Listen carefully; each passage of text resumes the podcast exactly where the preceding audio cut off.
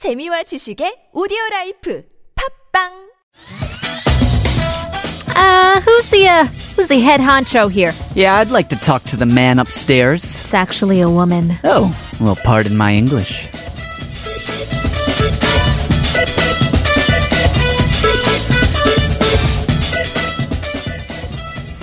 Indeed. Excuse me. Sorry, I was gonna. Say. No, no, no, no. I, I stepped on your toes. Yeah, you certainly No, did. no, please. Please, what? Please continue. All right. the man so upstairs. we have pardon oh, my English. Me. Sometimes it's a woman in charge, but sometimes it is a man. We do have uh, a woman bujangnim, which I'm like woot woot. Yeah, woot woot. You say that all all day. I certainly I'm do. like, why are you always saying woot woot? But who knows who's uh you know uh, her uh, superior, whether it's a head honcho or whether it's a big wig or a hancha? Honcho. yeah. Who knows? Uh, staying away from the positive. Let's go to the negative, okay?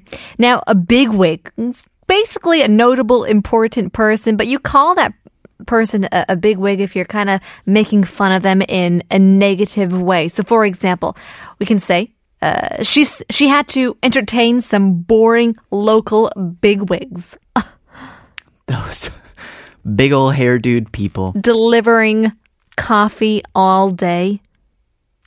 That's usually what people start to do.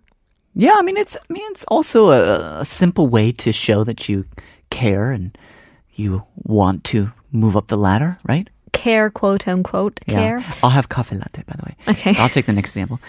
the sorry, the bigwigs are going to do what they want anyway. You know, they don't really care about us.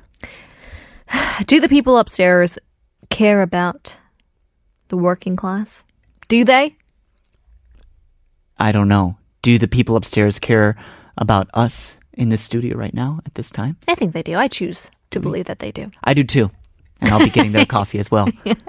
Taking a look at the origin, back in the early days, people didn't really take baths as much as we do today, which is, of course, caused, you know, quite a bad smell. But some rich aristocrats came up with the good idea that women would cover their hair with a hat so it wouldn't get as dirty and men would shave their heads and thus wear wigs. But the problem was that they couldn't wash their wigs either. So they would kind of hollow a, a loaf of bread and place the wig inside and then bake it. And this would uh, allow any bugs or, or lice to kind of die in the heat. And at the same time, the wig would come out all big and fluffy due to the moisture and the heat inside that loaf of bread.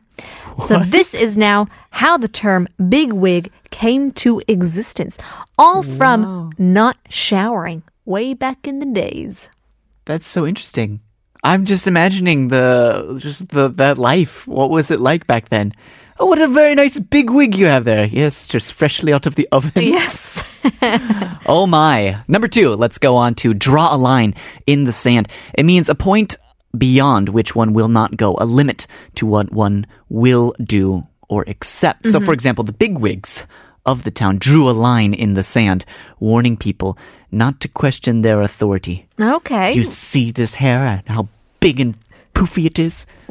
Don't you question me. I'm sure it stood for, you know, uh, status, prestige as well, those big wigs. Also, I don't mind uh, you being a bit messy, but leaving dirty dishes for me to clean up is where I draw the line in the sand. Oh my. All right, so where did this come from? One of the possible origins for the phrase says that it dates back to the time of the Roman Empire when one of the Macedonian kings invaded Egypt and a Roman protectorate. His army was met at the border by a lone Roman senator named Popilius Laenas, who ordered the king to withdraw. And the king began to stand. I mean, he began to stall. Maybe he was standing while he was stalling mm-hmm. for a time. So Popilius Laenas, he drew a circle in the sand around the king and said, Before you cross the circle, I want you to give me a reply for the Roman Senate, mm-hmm. implying that Rome would declare war if the king stepped out of the circle without committing to leave Egypt immediately.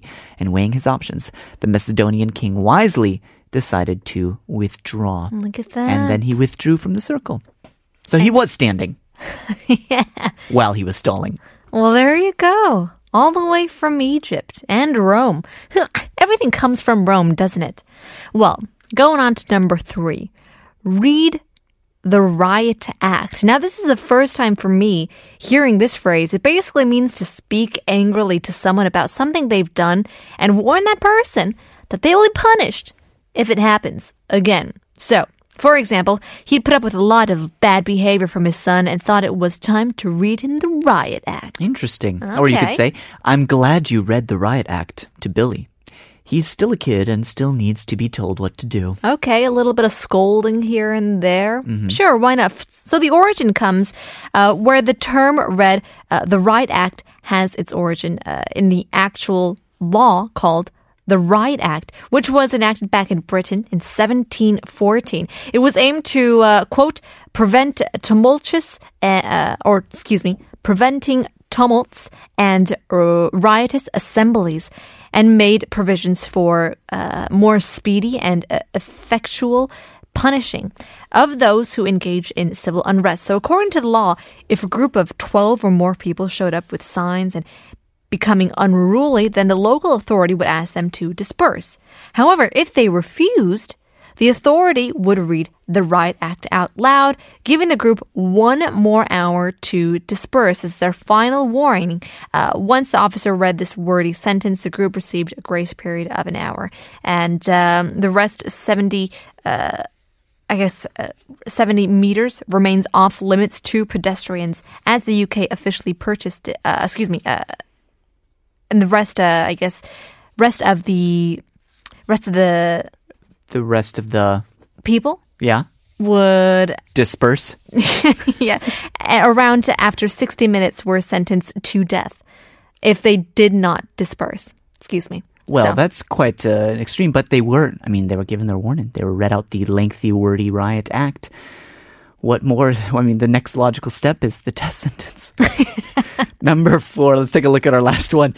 Under the thumb, under someone's control. So, for example, you could say he got his employers firmly under his thumb. They agree to whatever he asks.